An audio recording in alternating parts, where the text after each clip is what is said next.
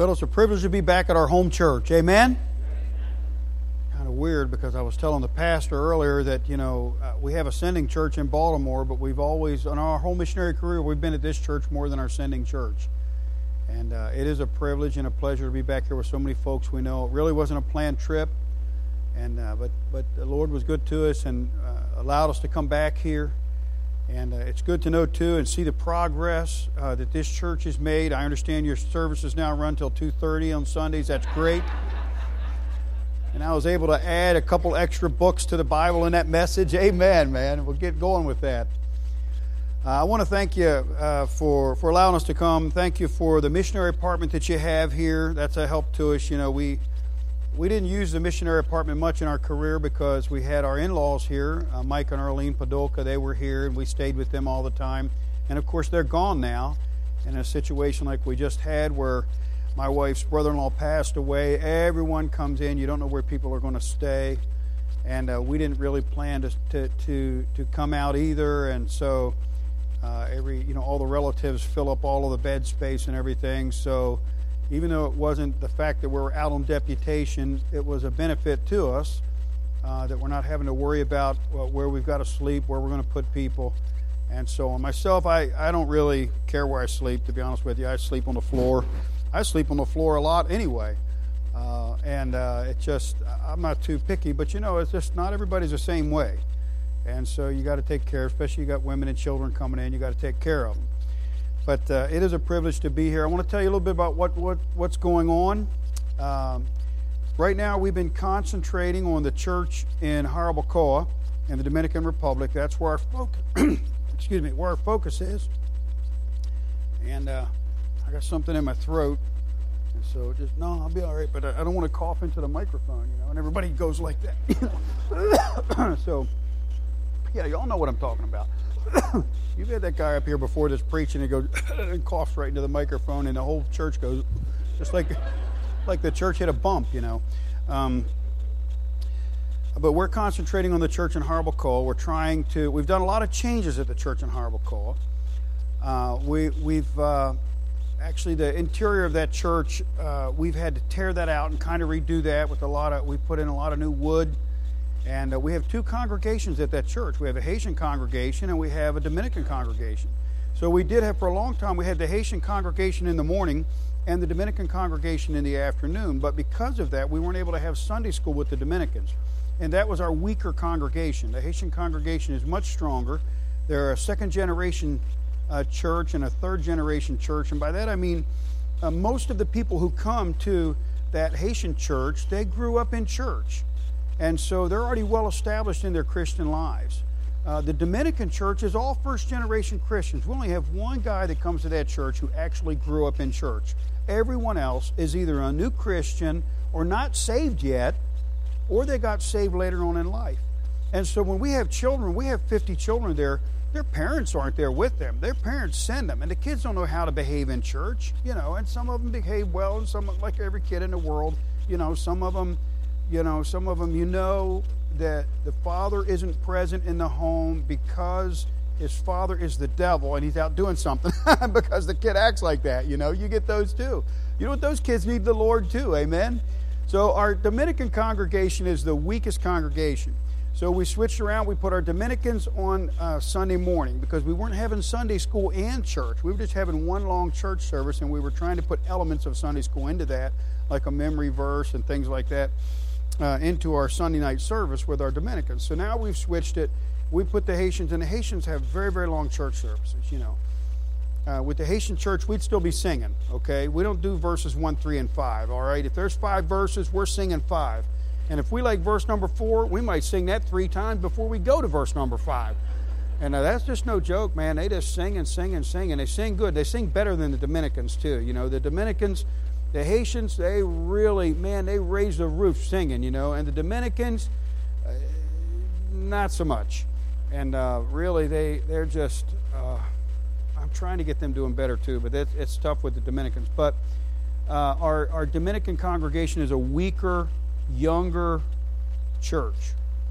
And so, uh, of course, I'm in touch with, we have our, our, my nephew is there now with his wife helping us on the mission field and they did the youth last night, and I got a message from them. They had 14 at youth last night. But of the 14 young people who came to youth last night, not one of those young people have parents who come to church. Now, to, I'm trying. I'm saying these things to help you understand the difference of the work that we have there and the work you have here. The vast majority of the young people who come to your youth program come to your youth program because the parents come to church. Is that not true? Parents bring the kids to church. The parents bring the kids to the youth program. Our children, our young people, they come to the youth program in spite of their parents.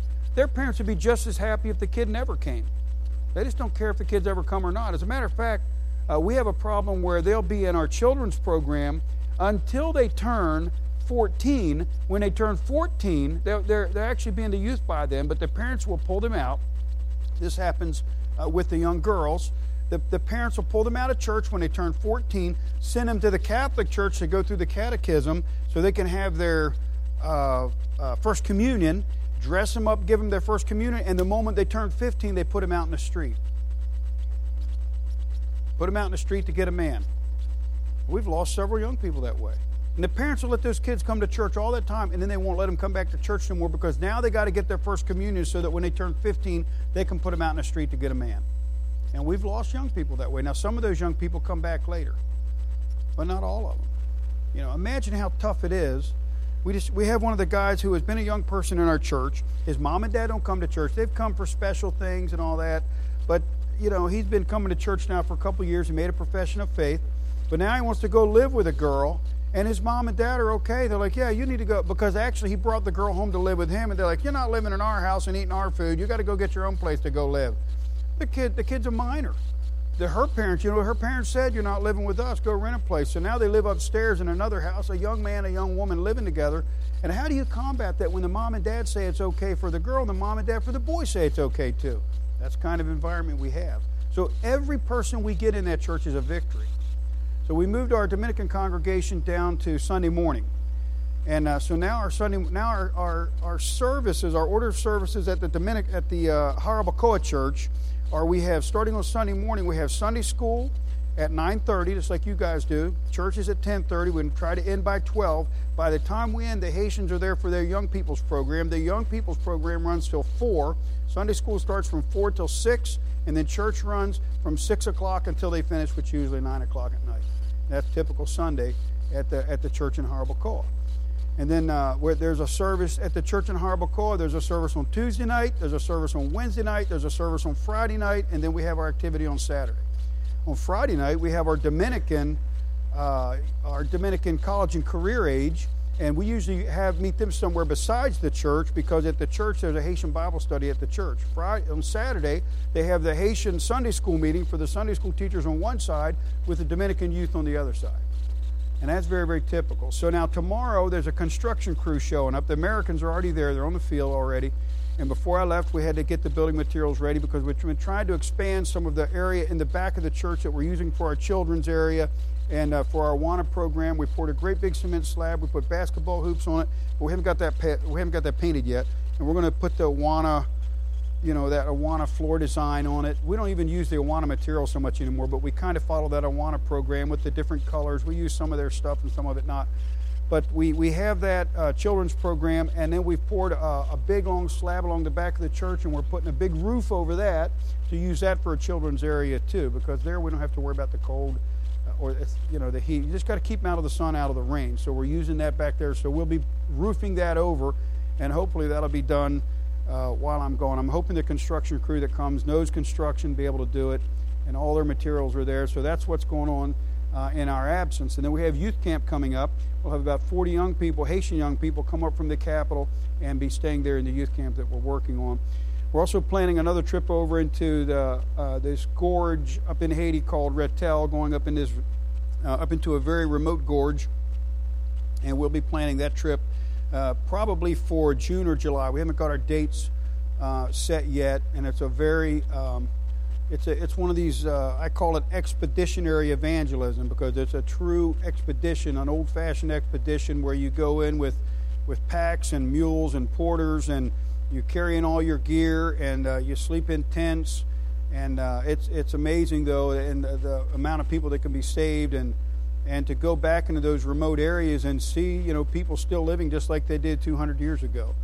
And, uh, and, and they're very hungry to hear the gospel so we have a lot of activities going on. We got a lot of things happening, and uh, we still have other churches that we're trying to continue to help with construction and trying to help with money, and pastors that we're trying to help. Uh, the church at Monte de Cotuí is doing very well. Uh, that's the most recent church that we started. We started that church with a Dominican man that was already uh, prepared, and then uh, he, after we had got along about two years there with him uh, we went ahead and had him ordained, and now he's really there doing the work, and I just have to visit them occasionally. He's doing a good job, except they don't have their own building. Uh, we're in a rented space there, and eventually we'll have to resolve that. We really need to build another church building in the town of Jarabacoa because we have two congregations, and we just don't have the time and the space uh, in that building to have both of those congregations going at the same time. So we've got a lot of other things on our on our plate. We have the property still in Boca Chica. This church helped us in Boca Chica, and we've been continuing to add block. And, and now we have a man there uh, who is actually a Haitian man who had lived in the United States, and now he's retired, and he's going to uh, do his retirement living out there in Boca Chica, building up that church that this church went down there uh, to help us. It was the second trip this church took. I don't know how many of you were on that second trip where we were at Boca Chica. Is anybody here that was there at that Boca Chica? You remember how that was like a moonscape out there? And so we bought, you know, truckloads of fill. They call it caliche down there. Truckloads of fill that you, you go in there and fill and spread all that out to where we don't have to carry everything. Remember how we had to carry everything so far? And um, we, we've tried to resolve, we haven't ever resolved all of the, the disputes that require you uh, pulling your pistol and everything, but you know, sometimes sometimes evangelism's different over there than it is over here. Amen.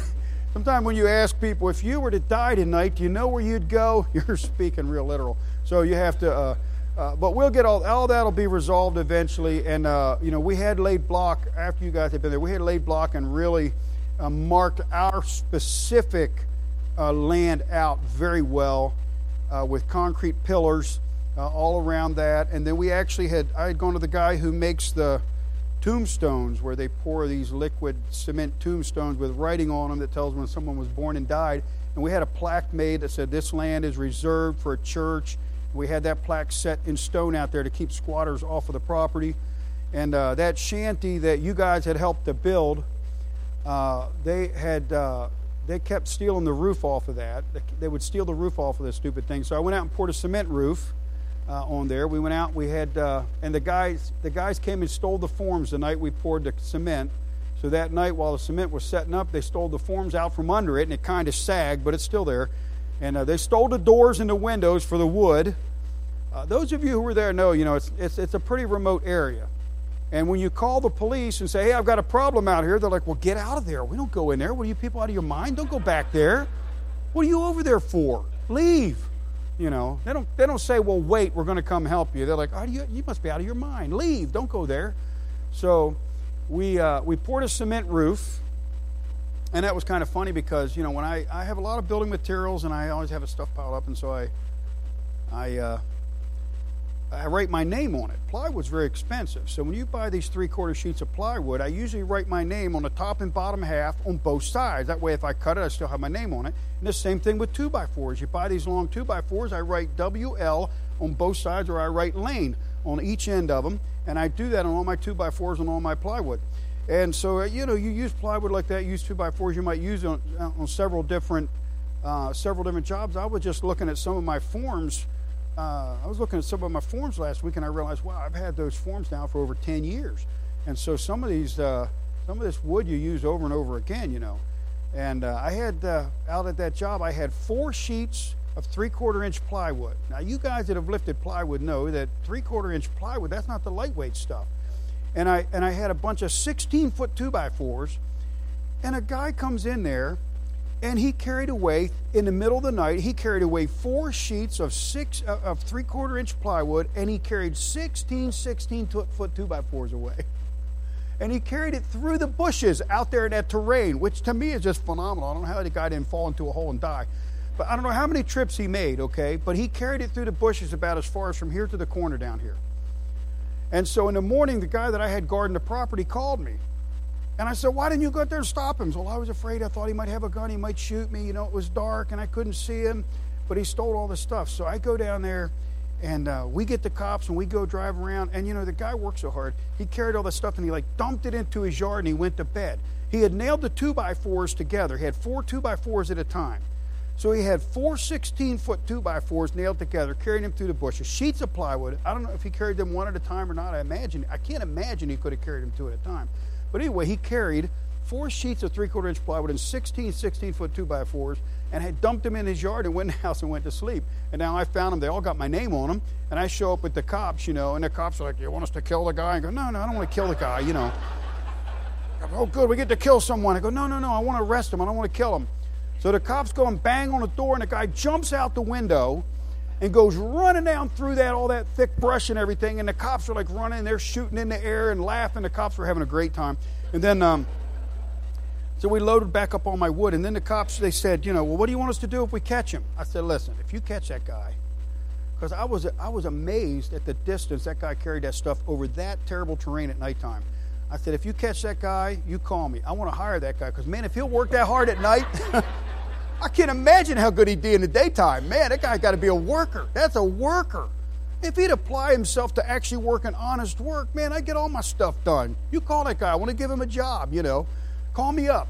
But they didn't call me up, you know. They kept half the wood, too, for evidence, you know. You never get it all back. Anyway, that's another thing. We have a lot of fun on the mission field. Amen? My wife, you know, she puts up with me over there. God bless her. We did find, we haven't had a lot of really crazy stuff going on too much. She did find a scorpion in our bed. We usually find scorpions like under the sink or, or in the shower or something. It was actually in the bed, you know. And, and her not being merciful, she killed it. I was like, honey, it's cold. It wants to be warm. She said, no, no, not here. But we haven't had a lot of things. Y'all be sure and talk to her and uh, speak to her before we all get out of here today and tell her hi. It was an unplanned trip, but we're glad we're here. And I do very much appreciate the pastor giving the opportunity to speak. Let's take a look in our Bibles in the book of Mark, chapter 5. I really only have one point here for you today. We're going to look in Mark chapter 5, and I'm going to tell you that we're going to give an invitation when we're done. Okay? And I've started doing that more and more because as I've traveled about, and even in my own ministry, I find that we, we tend to stop giving an invitation. I don't know why we've done that. But the idea of coming to church is to have some change in our lives. Amen? That's why we come here. We come here so we can be more like Christ, so we can change what needs to be changed, so we can do God's work better. So I give invitations. And so now I've not only started giving invitations, I started telling everybody ahead of time, I'm going to give an invitation, so get ready. Okay? Because I'll tell you what we do. We like to do this. Uh, we, the Holy Spirit speaking to our heart we, we know we should make a decision or we know we should make a change or we should ask for forgiveness or for some sin. Maybe God puts in our heart to pray for somebody.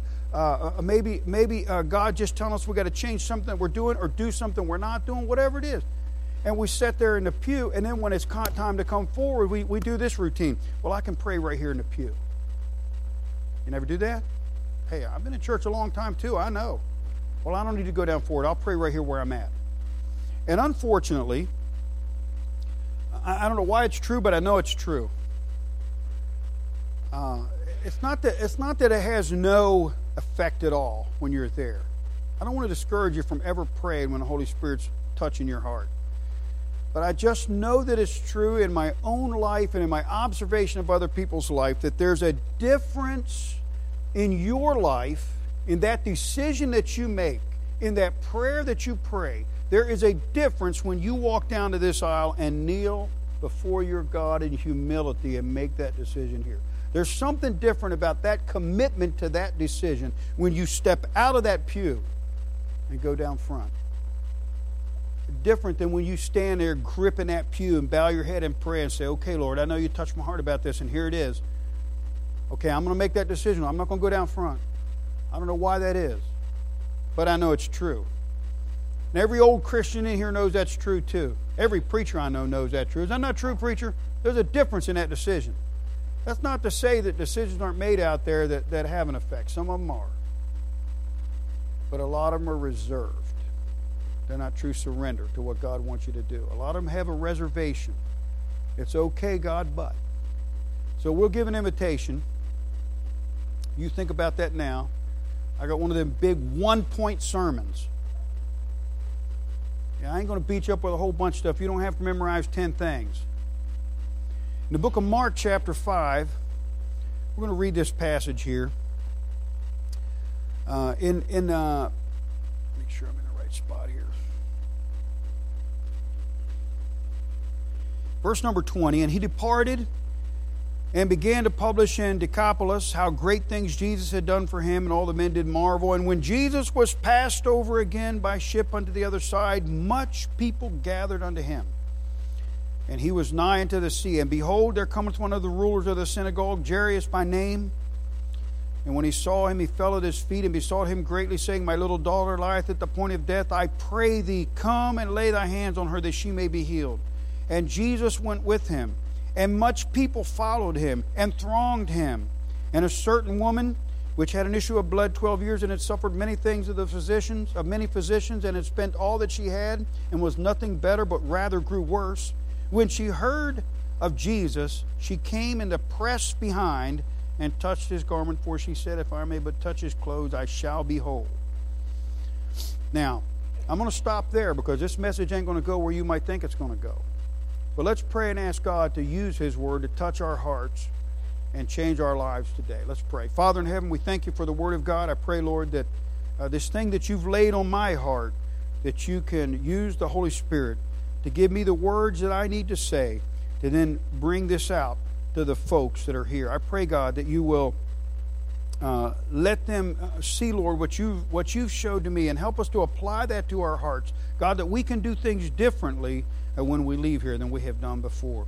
Use your word. Use your Holy Spirit, Father, uh, to accomplish your work in the lives of folks here at Trinity Baptist this morning. In Jesus' name we pray. Amen.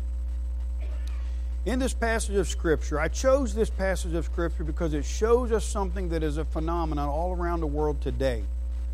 And it's amazing in this modern world in which we live, where we have uh, the internet and television and big screen TVs and big screens even out in public and uh, uh, access to all kinds of media and, and uh, radio and just always sound inundating us and, and access to this billion page library that they call the internet. If you want to know something, you just Google it my, my kids are bad about that already. I wonder, I wonder about this and this. And they go, Dad, just Google it. Go, do what? Google. Here, Dad, what was it? You know, I wonder if that old actor died. I'll check and see. Here, yeah, he's still alive. Just got access to everything. It's amazing that in this modern age in which we live, that all across America and all across the world, people just like you come together in places just like this to actually hear a live person speak with their voice. The Bible says God chose the foolishness of preaching to spread his gospel.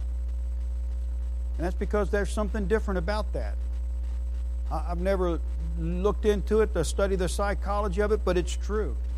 And so, with all these other things, people uh, gather around. And you know, in the time of Jesus and what you see here in Mark chapter 5, it wasn't a great deal different.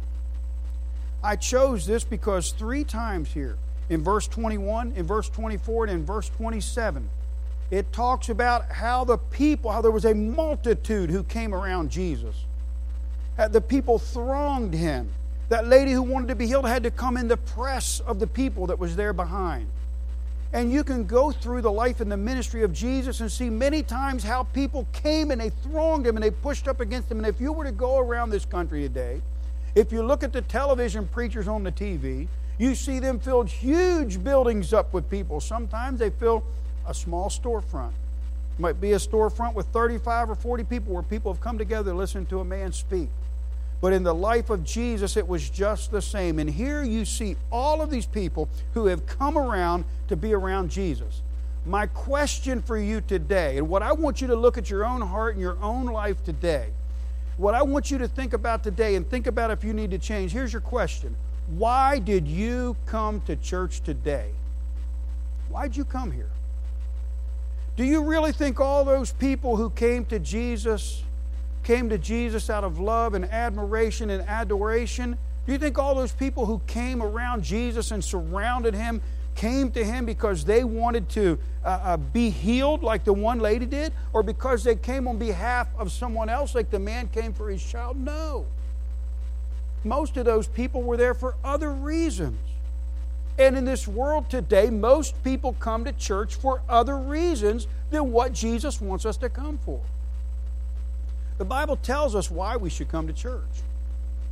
The Bible tells us what example we should follow. My question to you is why did you come here today? And if you didn't come here for the right reason, you need to change that today. You need to pray and ask God to forgive you and change your heart and show you what you need to do different today. Now, the Bible tells us in the book of Luke, chapter 19, verse number 10, Jesus said why he came. Jesus said this The Son of Man is come to seek and to save that which was lost. That's why he came. Why did you come? The Son of Man has come to seek and to save that which was that was his purpose in coming here. Why did you come? Now, I'll tell you why Haitians come to church and Dominicans come to church. There's a lot of reasons why people come to church. There's a lot of reasons why you guys come to church, aside from the right reason. The, the people that surrounded Jesus in Mark chapter 5, a lot of them were there for a lot of other reasons. You know, some of those people just probably come because they wanted to be near a famous person. If you were to put on the radio here uh, that, that uh, let's say, some popular uh, entertainer, I don't know who's popular today. Who's a popular entertainer today? A popular singer, a popular movie star? I don't even know who these people are anymore. Sometimes I come back to the States and people say something, and I go, I don't know anything about that. They go, What, have you been living under a rock? And I go, Yeah, if only you knew, you know. But imagine if they put on the radio that some popular entertainer was going to be down here uh, at, at, Tim Hortons and was going to be signing autographs. How many people would show up just to be close to that entertainer? You had some of that with Jesus. They already heard about Jesus. Boy, they want to go over and see that guy. Yeah, if President Trump throws a rally, a whole bunch of us go line up, stand up, be out there. We're not even allowed to be close to the stage. All the guys with concealed carry permits have to leave him in the car. But you'll go, you'll do that, go in and see the president. Is that not true? You know it's true. People come for all kind of reasons. They came to Jesus for all kind of reasons. Some people come because of scandal. You want to see church population swell? Have a big scandal in your church and make it public. You'll have a bunch of people show up just because they want to see the scandal, especially if it's a screaming, yelling scandal where the deacons are trying to whack the preacher and the preacher's whacking them right back. Boy, everyone wants to see that. Huh? If the pianist is pulling hair with the choir director, man, everyone wants to see that, wants to hear that. That big gossip. That was happening in Jesus' time too. You know, everywhere he went, the Pharisees were disputing with him. Jesus was saying bold comments, calling them serpents and, and, and sepulchres full of dead men's bones. That was scandalous. Well, people wanted to see that. They came for all kind of reasons. Jesus came to seek and to save that which was lost. Now, our Dominicans, they'll come for all kind of reasons. A lot of times they come just because there's nothing else going on. We go up into that ravine, that, that area is called Retel, that gorge that we go up into in Haiti. When we go up into Retel, listen, there's no electric up there. There's no even any roads up there. You're walking in there. You're to, eh, the very best, if you're going to have transportation, you're getting a mule. No motorcycles can get up there, no trucks, no cars, nothing can get up there but people on foot. And when you get up there, there's no electric, there are no cell phone towers, uh, there, there's, you know, there's nothing going on. There's no roller rink, there's no cable TV, uh, there, there's no restaurants, there's nothing. And so when I go in there with a generator and run a big long string of lights and set up a sound system, we carry all that stuff in there on mules, carrying all the fuel on mules, and we start running the lights and playing the music, people come because there just ain't nothing else going on. But Sometimes they come for that. You know what? I'm happy. They're going to come, they're going to hear the gospel. And they love to sing. Boy, they sing. Actually, I have to make a rule that we're only going to sing for a certain amount of time. Then we have the church service. Then they can sing till the generator runs out of gas. And when, the when all the lights go off, okay, church's over. And if I don't do that, they'll just keep on singing and singing, and we run out of gas for the end of the week. And the gas got to come in by mule, so you don't want to do that, you know. So, so some people come for that. Some people down where we are, they come because the electricity's on. I mean, because the electricity's off. When the electricity goes off, we got standby power at the church. So now they can't do their wash, they can't watch TV, their fan ain't working. Now, now the electric's off, but they know the electric's on at the church. So the electricity's on at the church, I'll go down to the church. There's lights, there's fans, and there's something happening here. I just got to sit in the dark, no fan, no TV. I can't do wash, I can't do anything because I'm in the dark. The electricity's off, so I'll go to church. My wife will tell you when the electricity's off, church church attendance goes up. Is that not true, hon? You know that's true. Church attendance goes up when electric. Matter of fact, if the electric goes off 20 minutes into church, we have a whole bunch more people come show up at church. I, have been trying to find out which transformer I can shoot holes in before every church service. Man, we'll, we'll call that transformer visitation. Some people come to church for the internet. You know, a lot of churches have internet now. And down there where we are, we put internet in one church. I haven't put it in no more because I found out I got to go. If we're going to have church, I got to unhook the internet because everybody sits around fooling around on the internet while we're supposed to be in church, messing around, goofing off, act like they can't live without their phone. They've lived without it all their life, and 10 minutes after they get it, can't live without the stupid thing. Some people come to church for their boyfriends or their girlfriends. They do that here in the USA too, including adults. They get sweet on somebody, all of a sudden they're going to be at church. Go be, go be near that person that's going to church. Make them think I'm a good person. They go for their boyfriend or their girlfriend. Some people down where we are, they go to church to charge their phone. You know, got to got to charge up your phone. There's a bunch of wall outlets over here. And some of them don't have electric or they're sharing electric with their neighbors or the electric's off, so they go down to church and you go to our church during a church service, every wall it's got phones plugged into it. There's phones everywhere. You got to watch where you step. They plug them up and they leave them laying on the floor. But that's what they come to church for. Why did you come to church today? Some people come to church for the bathroom. You think you think that's silly? Listen, we have flush toilets in the church. A lot of those people live in these little communities where they have six little rooms with a bathroom at the end, and I promise you, you don't want to go in that bathroom. And it's not a flush bathroom, it's a latrine. And it stinks and it's dirty, and everybody's using it, and nobody's caring if it's clean or dirty. And so they know they can come to church and they can go into the bathroom. And so they'll go into the bathroom, and there's a clean porcelain toilet, and there's toilet paper, and there's water. And, and they, I, I don't know what they do during the rest of the week, but apparently they hold it till they come to church. That's not a joke. They come to church because we have bathrooms. Amen. I buy the cheapest little rolls of toilet paper I can because a lot of them, you know, they're poor. And and uh, believe it or not, I'm not trying to be gross or anything, but you know, toilet paper is pretty handy when you need toilet paper. you know, just one of those things that's actually nice to have when you need it. And so they come and they'll go into the bathroom and they take their hand, they roll a bunch of toilet paper, stick in their pocket so they have some for later. So I don't buy a whole lot of toilet paper. I don't. I put a fresh roll in there, and it's gone every service, whole roll. So I don't put the big rolls in there. But a lot of people they just come to church because we have a bathroom. Some people come to church for a free ride because we have a deal where now we do pick up some people and bring them to church. We have a church van, and uh, we we pick up some people, but some people they'll ride to church in the church van because it's only two blocks away from where they want to go. So it gets them three quarters of the way there, you know, and they walk in, they say hi to everybody, and before we get along very far in the service, they get up and go out because they weren't really coming to church. They were going somewhere over there, and we got them most of the way there for free. Or they come to church because when they want to go home, and because I tell them, if you get to church, we'll take you home. Everyone that gets to church, we'll make sure everybody gets home. And so they'll get to church, and when we go to leave church, they go, well, no, no, I'm not going down there where I live. I'm going over here in this other community. And, and, sometimes it's not in our normal route. And I'm like, well, how far are you going? Because I'm not driving you to Santiago, okay? You didn't come to church to get a ride to Santiago. Where are you going to go? But they come to church for a free ride. People come to church for all kind of things. People came to Jesus for all kind of things. Why did you come to church? Jesus came to seek and to save that which is lost. Why are you here today? Americans come to church for all kind of other reasons too. That's right.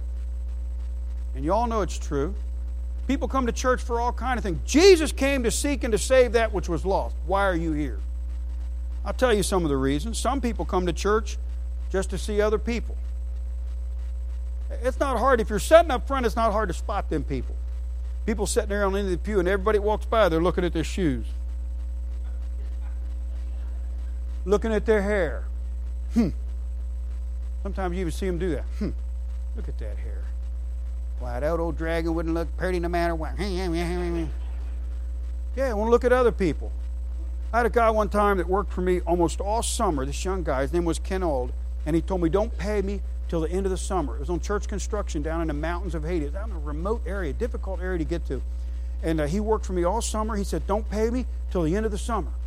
And uh, at that time, I remember we were paying $3 a day. That's what we were paying in Haiti at that time. Three U.S. dollars a day was equivalent. I was paying him in local money, but the equivalent was three dollars a day, and that was a good wage. And he was working. It don't pay me till the end of the summer. So at the end of the project, I paid him off. He jumped on the first uh, little local public transportation that was going into the capital. He went into the capital and he come back with this awesome looking pair of cowboy boots. that was the whole reason for working all summer. And he was so proud. And you see them guys, you know, like that. We got that here too. We were walking around church like, how you all doing today? Hey, it's good to see you. I want to make sure everybody sees them boots. Oh, we do that too. Okay, sometimes sometimes we're not that that blatant, but we do. I tell you when it. I'll tell you when it does get very, uh, very overt. You know when it gets very overt is when a girl gets engaged and she gets that ring. Is that not true? And so then she's going to come. She might not have been to church for six weeks, but that man gets down and asks her to marry her and, and ask him, said marry, ask her to marry him and gives that ring, and she's in church next Sunday saying, Hi, everybody. No kidding. How are you? Oh my goodness. And make sure everybody see that ring. Is that not true? You know that's true. Some people come to church just to see other people, some people come to church just to be seen. Why'd you come to church today? Jesus came to seek and to save that which was lost. Things ain't no different today than they were in, in Mark chapter 5.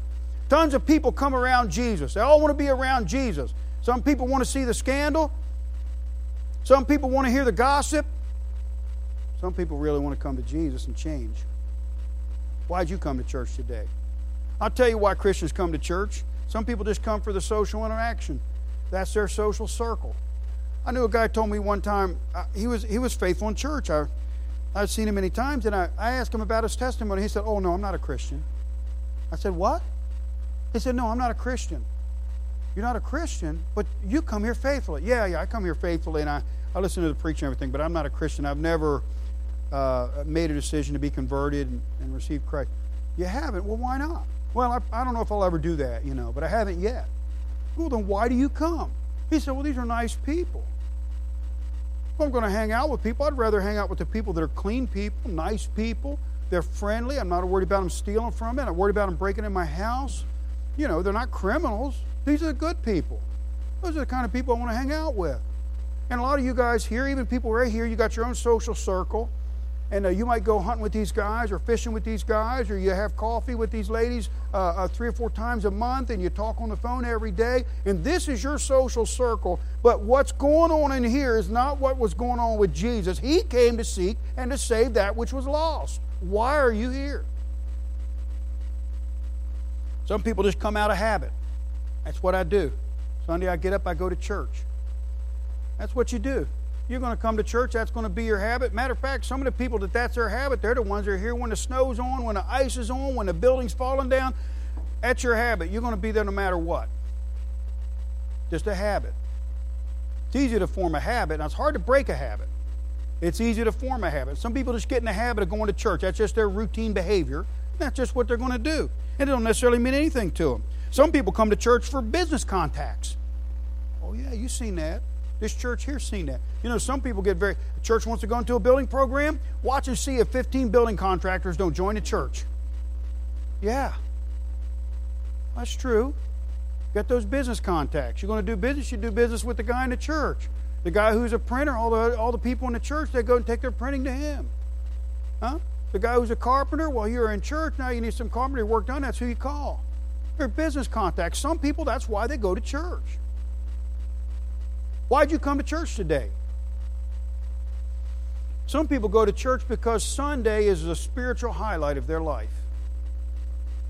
Now, I would say to you that sometimes that Sunday morning service sometimes should be the spiritual highlight of your life. But if Sunday morning is always the spiritual highlight of your life, there's something wrong in your Christian life. That's a fact. There better be some other highlights going on through the week. There better be some other highlights in your life. But some people come because it's like getting that spiritual high. Got to go down to church. Got to get that spiritual adrenaline going. You ought to be praying every day, reading every day, thinking spiritually every day, having that attitude of prayer. You ought to be thinking like Jesus came because Jesus came to seek and to save that which was lost. Why did you come to church today?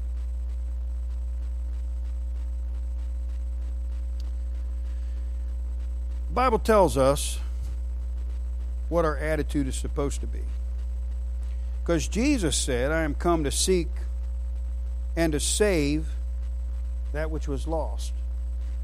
And then he said this Peace be unto you. As my Father hath sent me, even so. How so? To seek and to save that which was lost. Even so, send I you. You ought to be coming to this church so you can prepare yourself that when you walk out that door, you can seek and save that which was lost. If you need to change, get out of sin, if you need to learn more about the Bible, if you need to be strengthened spiritually, if you need to be encouraged, whatever that thing is, it ought to be with the determination that you came here so that you can seek and to save that which was lost. Jesus said it very clearly I am come to seek and to save that which was lost. As the Father has sent me, even so send I you. Now, see, I can preach mean because I'm leaving town tomorrow. Amen? The fact of the matter is, I don't walk with you every day in your lives. I don't see you every day. I don't know the local church gossip. Nobody calls me up and says, Did you know what brother so and so did? Did you hear what brother sister so and so said? I don't have any of that. So this is really just between me, you, and the Lord right now. You know why you're here today. And when we leave here today, you need to realize that you go out of here for the same purpose that Jesus came. He came to seek and to save that which was lost. And as the Father has sent me, even so send I you. I might not have named the reason why you came to church. Maybe you came to church for the right reason. Maybe you came to church for the wrong reason. When you go out of these doors, what will be the reason that you go out? Over and above just going to dinner or going home. We don't live here for ourselves. I could take you to verse after verse. We're all familiar with the, with the Great Commission in Matthew chapter 28. Go ye therefore and teach all nations, baptizing them in the name of the Father and the Son of the Holy Ghost. Or if we wanted to go over to Mark 6, 6 uh, 16, 15, and, and to, to go ye into all the world and preach the gospel to every creature. That's got to be our central motivation of everything we do, including why did you come here today? Mark chapter 5, they were there. They were there. Two people came looking for change. We need to have a heart and soul to seek and to save those that are lost right here in Flushing, in Swartz Creek, in Flint, in Burton, in all these towns around us, to seek and to save that which was lost. And our church services need to be preparing our hearts for that. Like I said, whether it's getting rid of sin, whether it's being encouraged, whether it's learning more about the Bible, we need to change our attitudes that we are here for the same reason that Jesus came to seek and to save that which was lost. You know what helps me as a missionary in another country? Is when people in a church just like this church have a burden for lost souls right here. Because if you don't have a burden for the lost souls of that guy right across the street that guy right across the fence, if you don't have a burden for that person you work with, if you don't have a burden for your fa- a burden for your family who lives down the street that you see uh, several times a month, if you don't have a burden for their lost soul, that burden will never reach across the sea and touch me.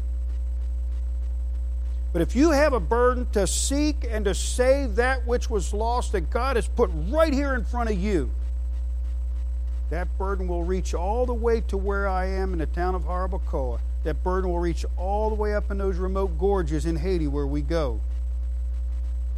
Because the purpose of Jesus was to seek and to save that which was lost, and that's what he sends us to do. So that question still remains. Why did you come to church today? Let's have our heads bowed and our eyes closed, please our heads bowed and our eyes closed, please. Let's stand. We're going to have some music. We're going to be singing. And I'm going to pray for you. With our heads bowed and our eyes closed, maybe this morning the Lord convicted your heart. Maybe you're not coming to church for the right reason. Maybe you don't have that burden to seek and to save that which was lost. Maybe you know that the purpose that you come doesn't correspond with the purpose that Jesus came and you want to change that this morning. Pastor, I know that I need to have a different attitude. Pastor, I know that I need to do something different. I need to prepare myself to go out of here and to seek and save that which was lost. I need to come to church because I want to be prepared to win souls to Jesus Christ. Will you pray for me? Would you raise your hand? Let me pray for you this morning. Preacher, the Holy Spirit spoke to me this morning about something. Amen. Amen. I see him. Amen. Anybody else this morning? I see him. Amen. Possibly you're here this morning and you're not even saved. You're not even sure that you'd go to heaven if you die. Listen, we're here for you this morning.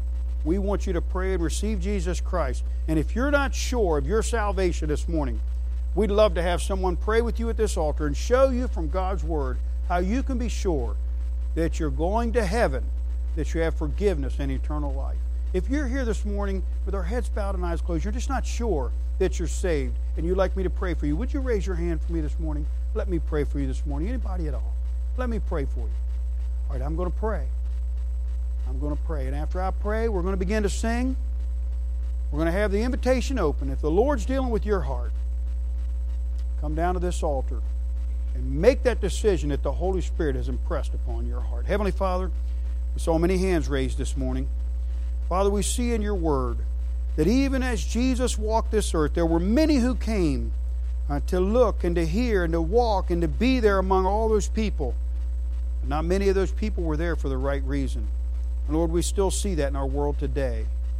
You told us you came with that burden to win the lost. God, please impose that burden upon our hearts this morning. Father, I pray that you will work with the conviction of the Holy Spirit specifically in the hearts and lives of those who have raised their hands. God, I pray this morning that you will bring them to your altar. God, I pray this morning that they will pray and make a decision for you this morning. Lord, I ask this morning that, that uh, you will allow us to evaluate our hearts, shine the light of the Word of God into our hearts, that we'll look at our motives, Lord, that we'll look at our, our reasons for being here. Don't let us be just creatures of habit where we just accept our Christian lives by default. Lord, please let us be intentional and specific that we're trying to do things to please you and trying to change our lives in a way that's pleasing to you so that we can reach the lost for Christ. Lord, I pray that you put your spirit of conviction in this crowd this morning. In the name of Jesus Christ, we pray. Amen. The invitation's open. Song says, Have thine own way, Lord.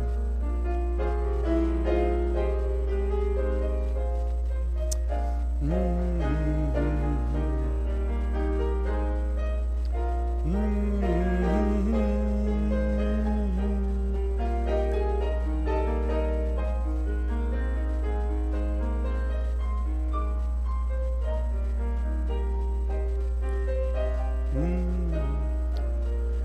invitation's open. Don't resist the Holy Spirit. If the Holy Spirit's speaking to you this morning, don't resist Him.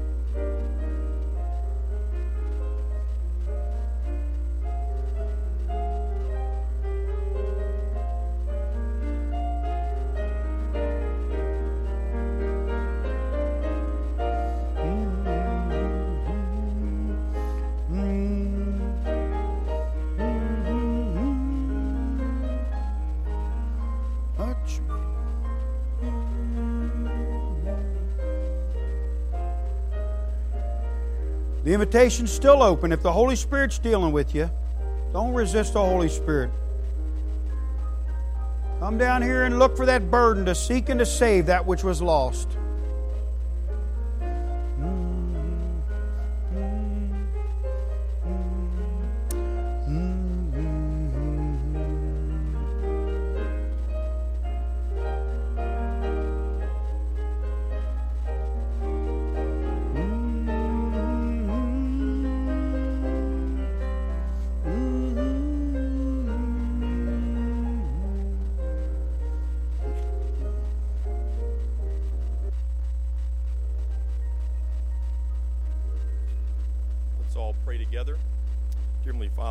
So much for um, your word. Lord, thank you for the question that was asked of us this morning as to why we come and gather together, why we come to church. Father, I pray that uh, we would come out of a heart of love for you and wanting to be together with the body of your Son, the Lord Jesus Christ. And I pray that we'd come because we love you. We want to hear your word. Want to be taught by our Lord and Savior. Lord, that we might be more like him, that he might live his life through us, that uh, his passion, his desire, his purpose would be our purpose and our passion and our desire. Father, I do pray that your Holy Spirit would weigh our hearts this morning and that we would be honest with Him. And Lord, I pray that Trinity Baptist Church, that we would be a church that would gather for the right reason. And uh, thank you for your your conviction our hearts this morning and your encouragement and clarity. I pray these things in Christ's name. Amen. You may be seated. We do have uh, the deacons recommend for church membership this morning uh, several. So I'm going to read your name.